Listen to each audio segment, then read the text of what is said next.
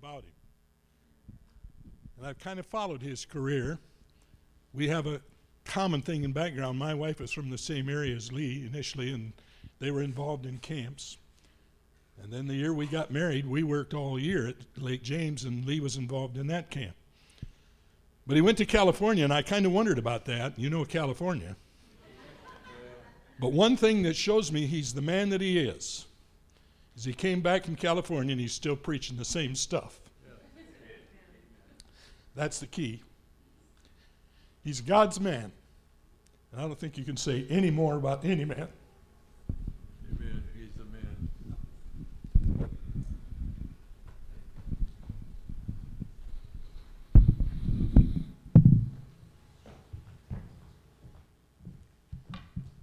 Thank you, Mike. Very kind of you. Don't you appreciate art? We work together once in a while, and I, I, I, I've nicknamed him the golden fog of the restoration movement. This just does such a great job. And you know, yesterday I was here and I enjoyed that celebration. Now, I don't really know you all, but I enjoyed that celebration so much. It was just so exciting. And to hear about everything over 150 years, that was neat. One of the things that really impressed me was when you said you had 12 Timothys into the into the preaching ministry. That's great. That is wonderful. And several of them are here today. I've known Mel and Mike for a long, long time. Um, in fact, the first time I was introduced to them, they came to my church, my home church. And they were up on the platform. And my mother said, That's Mel Harrell and Mike Steer, honey. And then she put me back in her arms.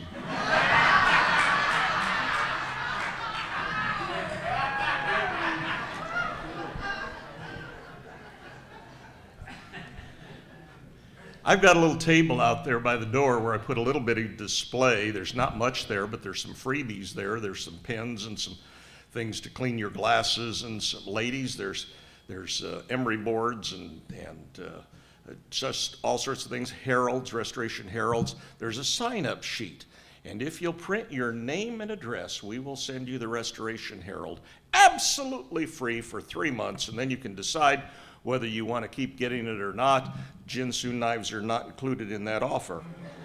Um, do want you to sign up for them. Um, I, want you to know about the restoration, about the Christian Restoration Association. I'm going to take one minute to tell you about them. No mission organization has done as much for you in your Christian life as has the CRA. Now, I can say that because we're over 90 years old and we go back a long, long way. And some of the things, now you all have a camp out here that was one of the first two camps in our brotherhood. And I think we got the idea to start camps from that. And we helped start camps in 12 states and then 14 more states. And now we've got camps everywhere we go. That's one of the things we did. We started churches. Out there at the camp, you have a dormitory called Raum, R A U M, right? You know who he was? Raum was a preacher that was sent to Michigan by the Christian Restoration Association to start churches up here. So we had a lot to do with the start of some of those churches that are around this area. And uh, we kept the disciples of Christ from swallowing us. You are free and independent today because the CRA was there doing its job. That's history that if you don't know, you ought to know. And we also started direct support missions. Up until the time we started direct support missions, you used to send your mission money to an organization in Indianapolis, Indiana, and they would divide it up among the missionaries. But uh, we started that. So uh, please, there's some brochures out there. Get one of those, especially if you're part of the missions committee and or one of the elders, because we can always use more support. Thank you very much. Ginsu knives not included in that either, but uh, we do have to get that commercial in. I am very glad to be here today. This was just so exciting.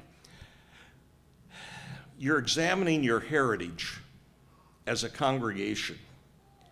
And I think that's a good time to examine us.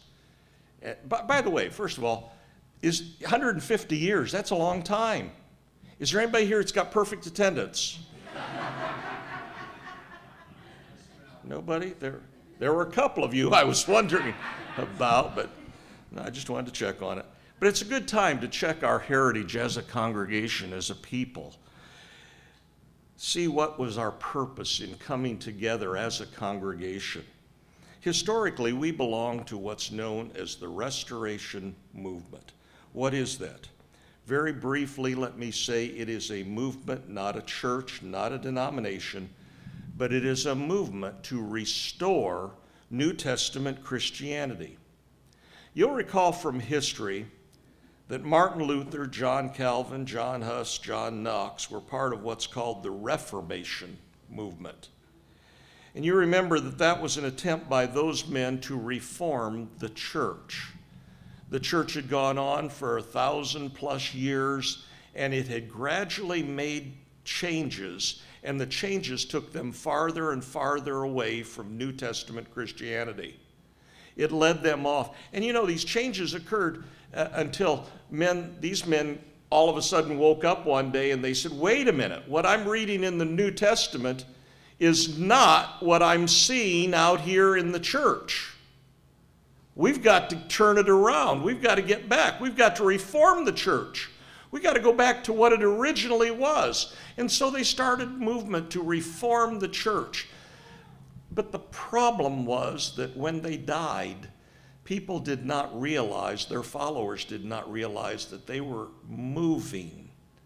And so they said, Oh, whatever this man that I was following believed, that's what I'm going to believe. And they stopped the movement. The changes that occurred in Christianity were very, very gradual. Let me show you how gradual changes occur. We don't even know about it. My wife kept a scrapbook from my first ministry. When kids came along, the scrapbook ceased, but we've got a scrapbook of that first ministry. And one day she had it out and we were looking at it, and she said, I've got a question to ask you. I said, Okay, what is it? She said, When did we women quit wearing hats and white gloves to church? How many of you remember doing that? Yeah. Can anybody point to the date when you stopped doing it?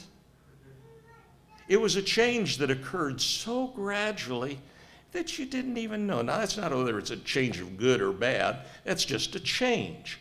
Changes occur all of the time, and we don't always know that they're happening until we look back and all of a sudden we say, Whoa, when did that happen? How did we do that? But then in the early part of the 19th century, there were some men that were raised up by God that saw that things still weren't right as far as the Bible was concerned. Those men began another Reformation movement that later called the Restoration Movement. Their idea was not to reform the church, but to restore New Testament Christianity in both faith and practice. I want to talk about that restoration movement, some of the things that helped start it. But first of all, let's read our scripture and then have prayer.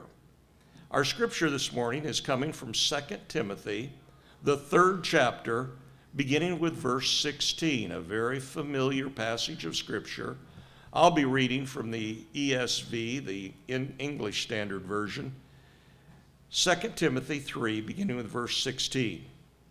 All scripture is breathed out by God and profitable for teaching, for reproof, for correction, and for training in righteousness, that the man of God may be competent, equipped for every good work. Let's bow for word prayer, please. Heavenly Father, guide us just now in the next few moments as we look to your word. Your word's been a lamp to our feet and a light unto our path for this congregation for 150 years.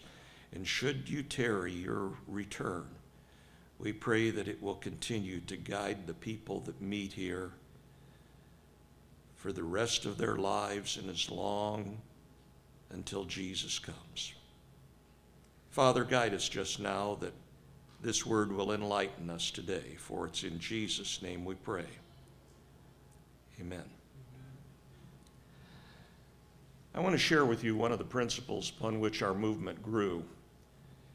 And I really think it's maybe the most important of the principles. I want you to see what can be one of the greatest aids to unity of Christ Church. Now, in this message, I am going to mention some denominational churches. I am not making fun of them in any way.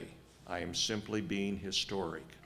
So please, if you're from a denominational church, I am not making fun of you. I am just simply trying to be historic.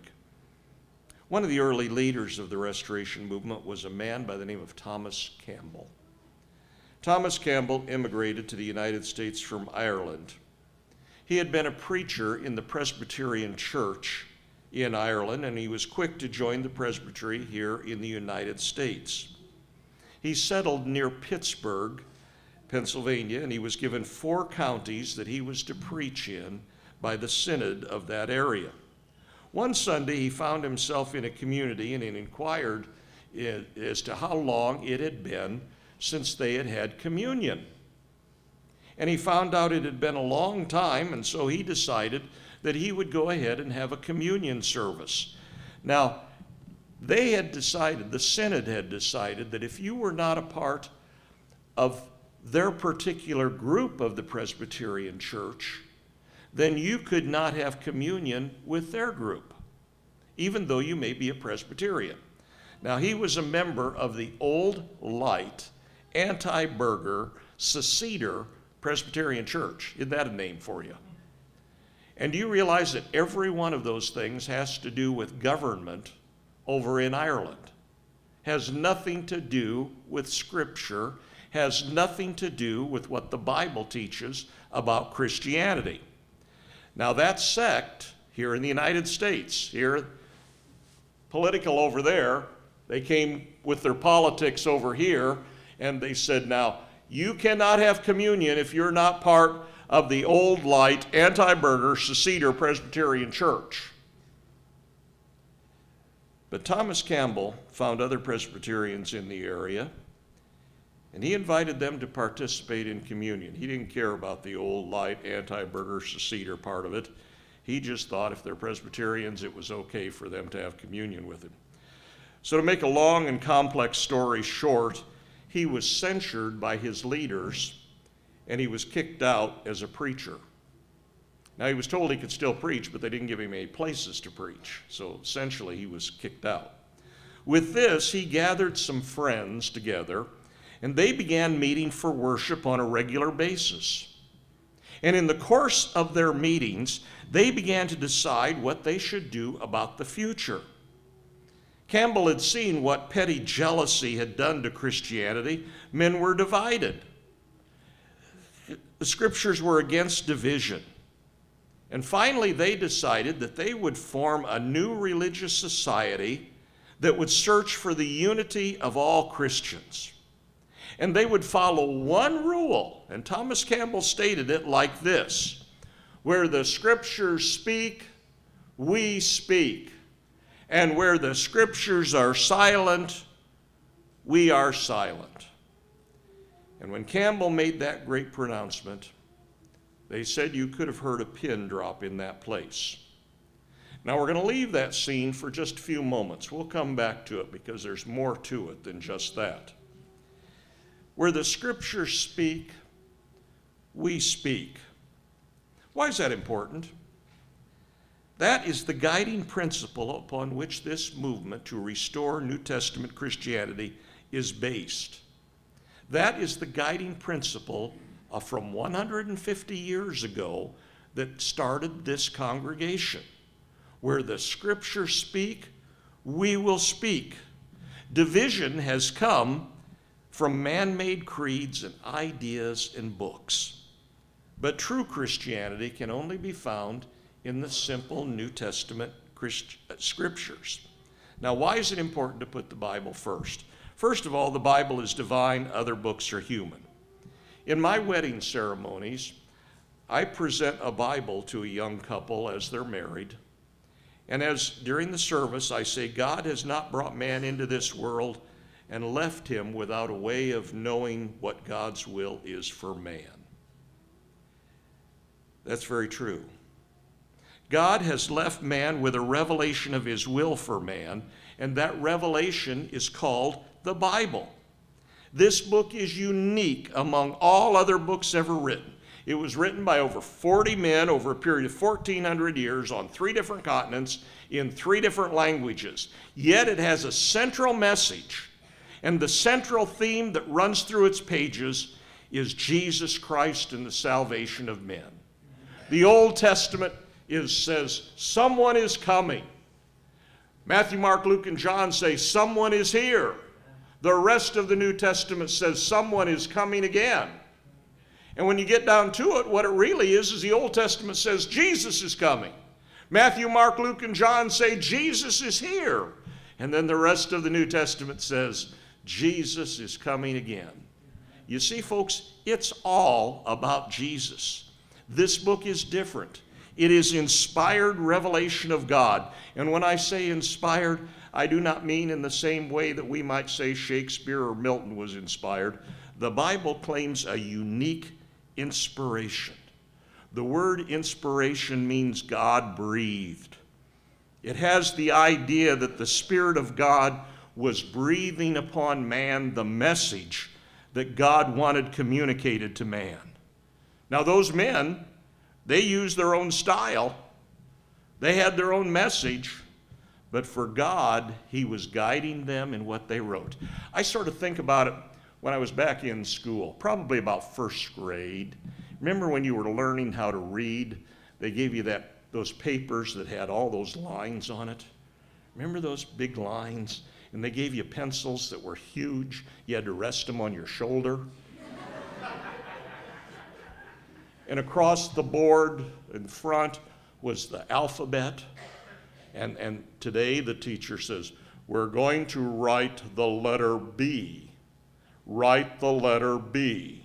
First of all, write a row of capitals, and then we'll write a, a write, uh, we'll write re, we'll write a row of small letters.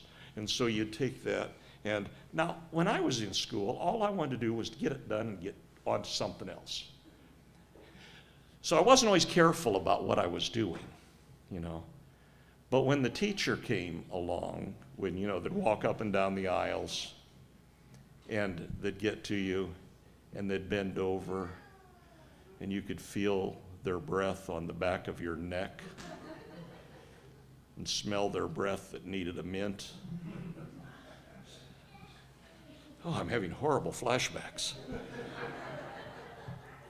You're trying to write, you know, you want to be as careful as you can.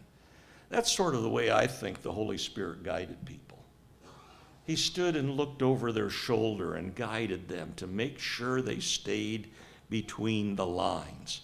Now, this is extremely important, as we're going to see later. But right now, I want you to listen to what Peter says in 2 Peter 1 16 through 21. 2 Peter 1 16 through 21. You know, I've got all these things here. I should have it marked. 2 Peter 1 16 through 21.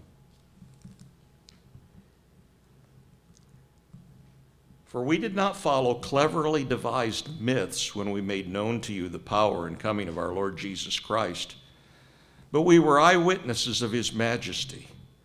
For when we received honor and glory from God the Father, and the voice was borne to him by the majestic glory, This is my beloved Son, with whom I am well pleased, we ourselves heard this very voice, born from heaven, for we were with him on the holy mountain.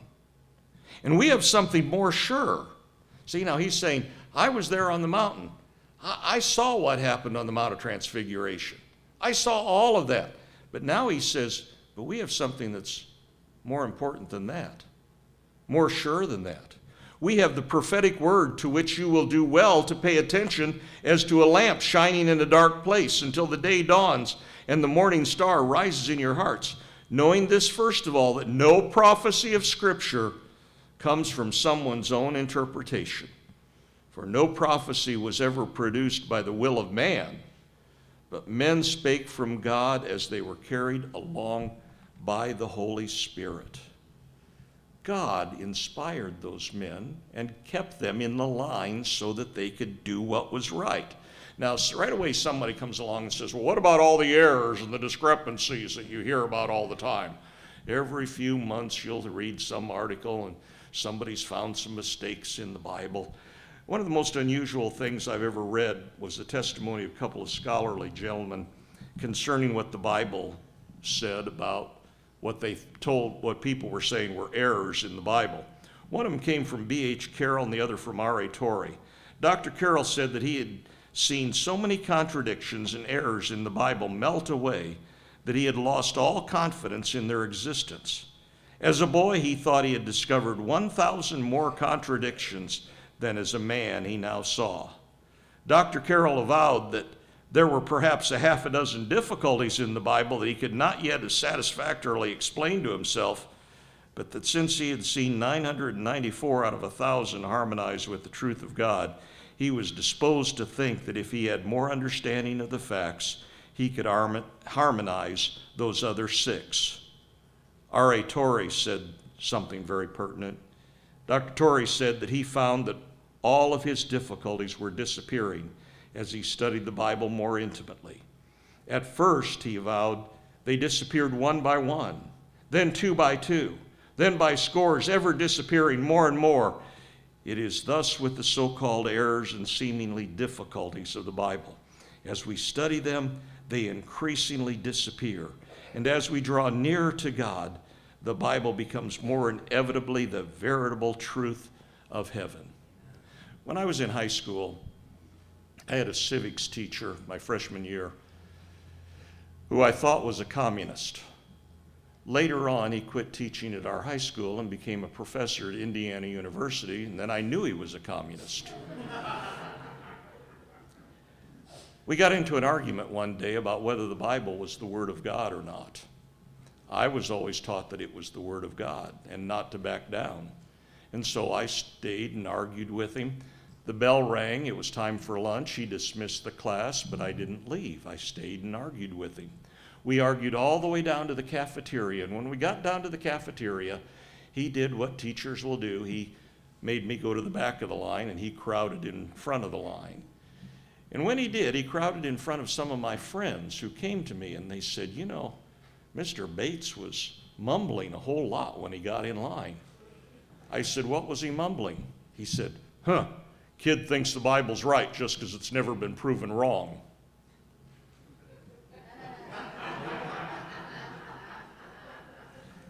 I said, Yes, he's starting to understand. The Bible is not a technical book. It's not a book that is written in technical language of any particular science.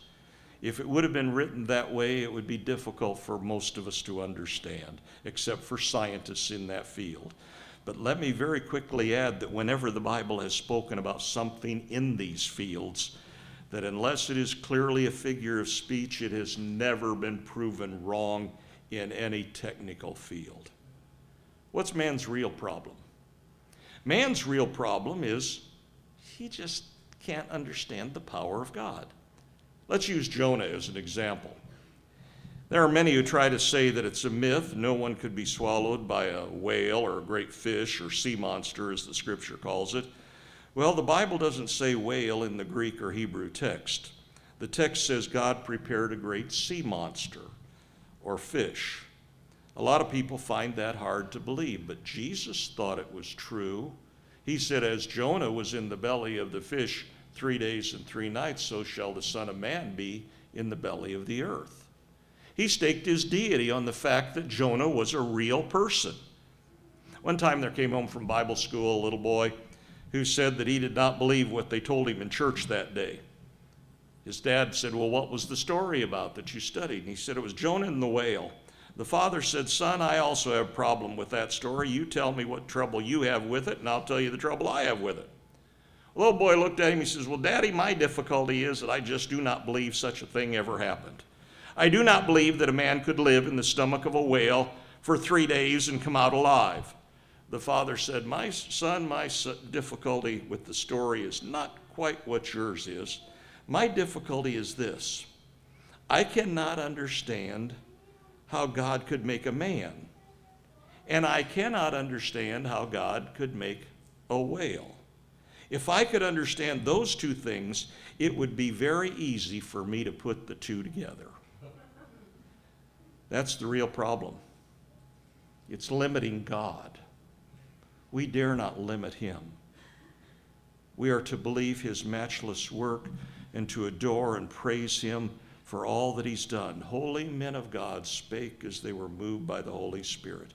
Not only is the Word of God divine, it is also authoritative. Our text says that. It says all Scripture is given by inspiration of God and is profitable for instruction, for reproof, for correction, for instruction in righteousness. The prime reason for the Bible is not for pressing flowers or holding keepsakes or keeping a family tree or decorating your coffee table. The prime reason is to bring us to God. Now let's go back to when Thomas Campbell said, Where the scriptures speak, we speak, and where the scriptures are silent, we are silent. When Campbell said that, there was stunned silence in that room. The people were thinking of the implications of that. And finally, the silence was broken by a man by the name of Andrew Monroe, who arose and he said, Mr. Campbell, if we adopt that as a basis, then that will be the end of infant baptism. Campbell responded, Of course. If infant baptism not be found in the scripture, we can have nothing to do with it. Now, when he said that, he thought he could still prove infant baptism in the scripture. But what he said, nevertheless, was true. Upon hearing this, a man by the name of Thomas Acheson, who was a man, they said, of warm impulse, stood, laid his hand on his heart and said, I hope that I may never see the day when my heart will renounce the blessed sayings of Jesus. Suffer the little children to come unto me and forbid them not, for of such is the kingdom of heaven. And then he burst into tears. You see, it was a searching time for them. They were going to take just the Bible. At that point, a man by the name of James Foster arose and said, Mr. Acheson, I would remind you that in that portion of Scripture you have just quoted, there is no reference whatsoever to infant baptism.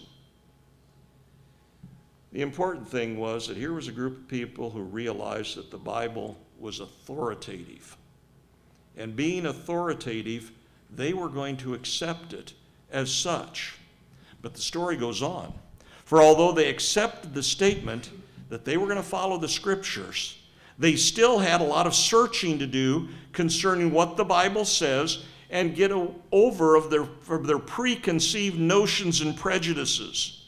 It wasn't until three years later, when Thomas's son Alexander and daughter in law had their first child, that they all of a sudden came to grips with this issue of infant baptism. Thomas and Alexander both went to the scriptures. They were both preachers, they both knew Greek. They went to the Greek New Testament. They both came to the same conclusion that infant baptism is not taught in the New Testament. The scripture was silent about that. But the di- scriptures did teach the immersion of a penitent believer in Christ. They had all been sprinkled. But now all of a sudden they realized that even though they were preachers, they needed to be immersed into Christ. The only preacher they knew in that area who immersed was a Baptist preacher by the name of Matthias Luce. They asked him to immerse them, but the Baptist only baptized those who had had some sort of strange religious experience and thought said they were saved already, and this was to get into the church.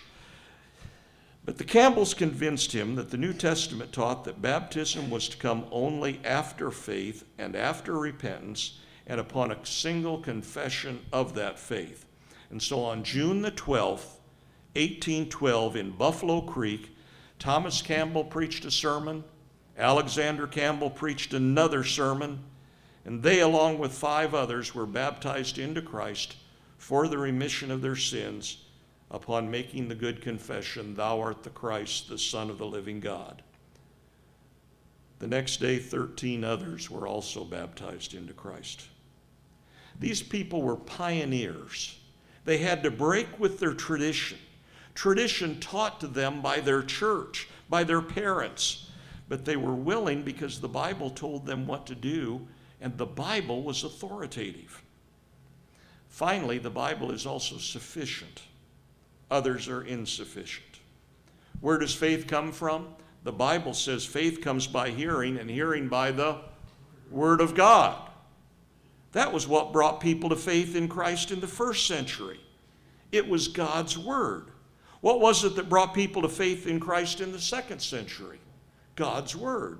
What was it that brought people to faith in Christ in the third century, the fourth century, fifth century? It was always the Word of God. And so on until we get to the time of the Reformation when creeds developed, and all of a sudden you were only a Christian if you accepted this creed or that creed.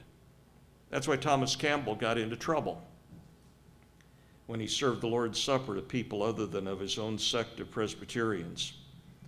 They didn't follow everything like his group did, and so they didn't even consider those other Presbyterians as Christians. The real problem was that they were following their creeds more than they were the Bible. Some will say that creeds that men have written are just parts of the Bible, or at least from the Bible. But if it's more than the Bible, it's too much. If it's less than the Bible, it's not enough. If it's the same as the Bible, then it's not necessary. One of the early pioneer preachers was a fellow by the name of Raccoon John Smith. He told this story. He said a Christian and a Baptist were arguing about what they believed. The argument continued for some time until finally both men decided that they should pick someone impartial to decide between them. They asked this man to be the judge, and the man asked them one question. He said, What do you believe? The Christian replied, I believe that Jesus is the Christ as revealed in the Scriptures. The Baptist answered, I believe in the Philadelphia Confession of Faith and the articles it contains. Turning to the Christian, the man said, Sir, when you die, you will go to heaven to live with Jesus. Turning to the Baptist, he said, Sir, when you die, you will go to Philadelphia.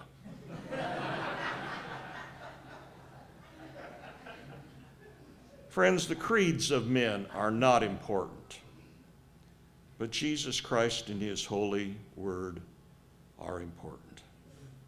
Where the Bible speaks, we speak. But there's also a second part of that sentence, and that is where the Bible is silent, we are silent. We, me, we will cannot and will not bind anything on anybody nor preach anything that is not contained in the Holy Word. So much of the religious world is divided today, not by what God says in His Word, but by what men say. Oh, the last 30 years, we've seen churches divide over musical instruments. Can you have, we, when I was in California preaching, we had a, a music committee.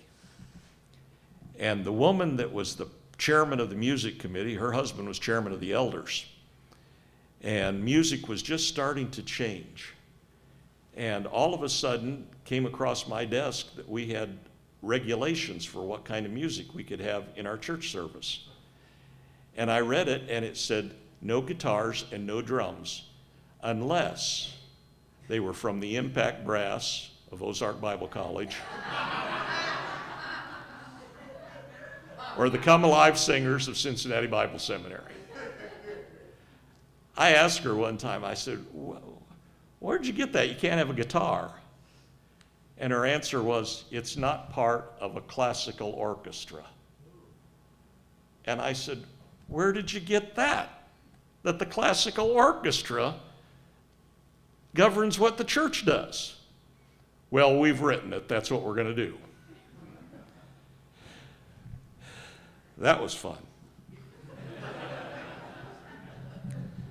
Some churches will find that you cannot be a Christian if you ladies wear makeup. Uh, I've got a preacher friend of mine who went to speak to one group out in Iowa, and he said while he was there, they kept asking him if he had a picture of his wife. And he said yes, and they said, Can we see it? And he said no. And they said, Why not? He said, The only reason you want to see the picture of my wife is to see if she's wearing makeup or not. I've always said if the barn needs paint, you paint it. Now,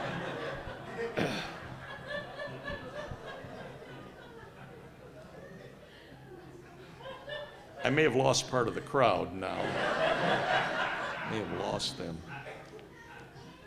Some churches will say you're going to hell if you worship using musical instruments. Some people will say you have to have just the right idea on the second coming of Christ and the millennial question. Some say you can only use one cup in the communion service. Some say you can't have church buildings. I got to tell you this, and, and, and preachers, you'll love this. We were out in, we were doing a Bible conference out in Arizona, Phoenix, Arizona area. And uh, we were there a couple days ahead of time, and I went, it was winter. You know, I'm not going to Phoenix unless it's winter back here. So I wanted to get a little sun, so I went out and sat by the swimming pool, and a man came with two small children, just the four of us there. So I have to start a conversation with him. And I said, uh, Where are you from? He said, Los Angeles area. Where are you from? Cincinnati area. Oh, okay. I said, uh, uh, What are you doing here? He said, Oh, we're just taking a little few days vacation. Then he said to me, What are you doing here? And that's what I wanted him to do. And I said, We're out here holding a Bible conference just a few blocks over here. I'd like to invite you uh, over at the Paseo Verde Christian Church. He said, Oh, I go to a Church of Christ. Now, having ministered in Southern California, I said, Well, you said Church of Christ. You said Southern California. Let me guess that it's an a cappella church. In other words, a church that doesn't have musical instruments. He said, Yes, but we do have a kitchen.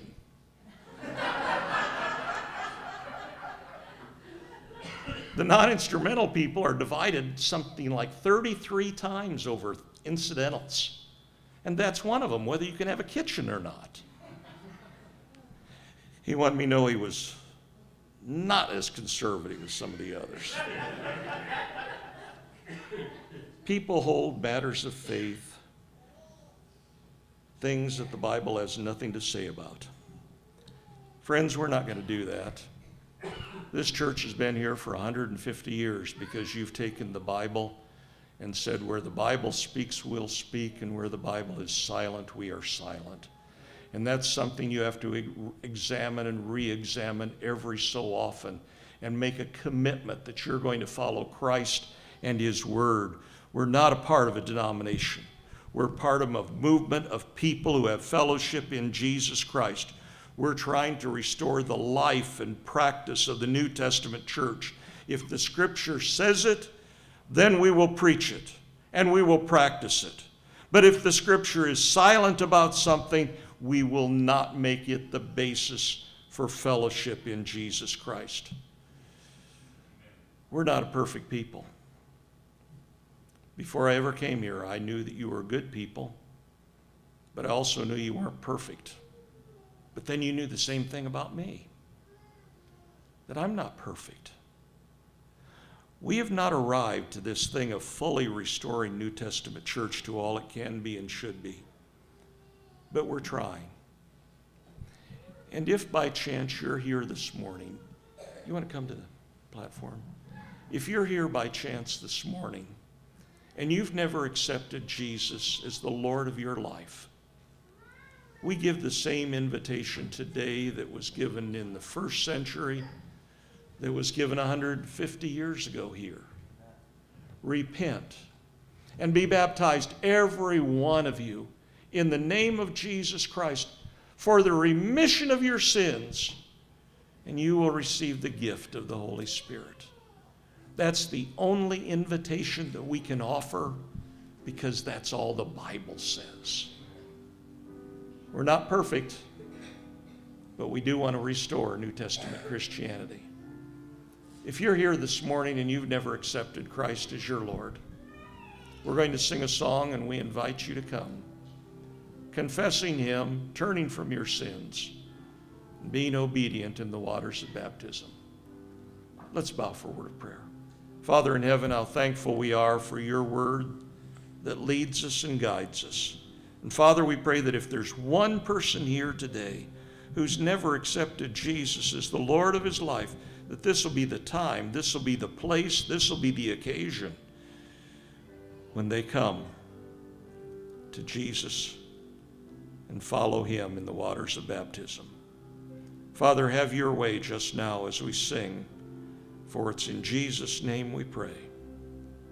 Amen. Will you come as we stand and sing, please?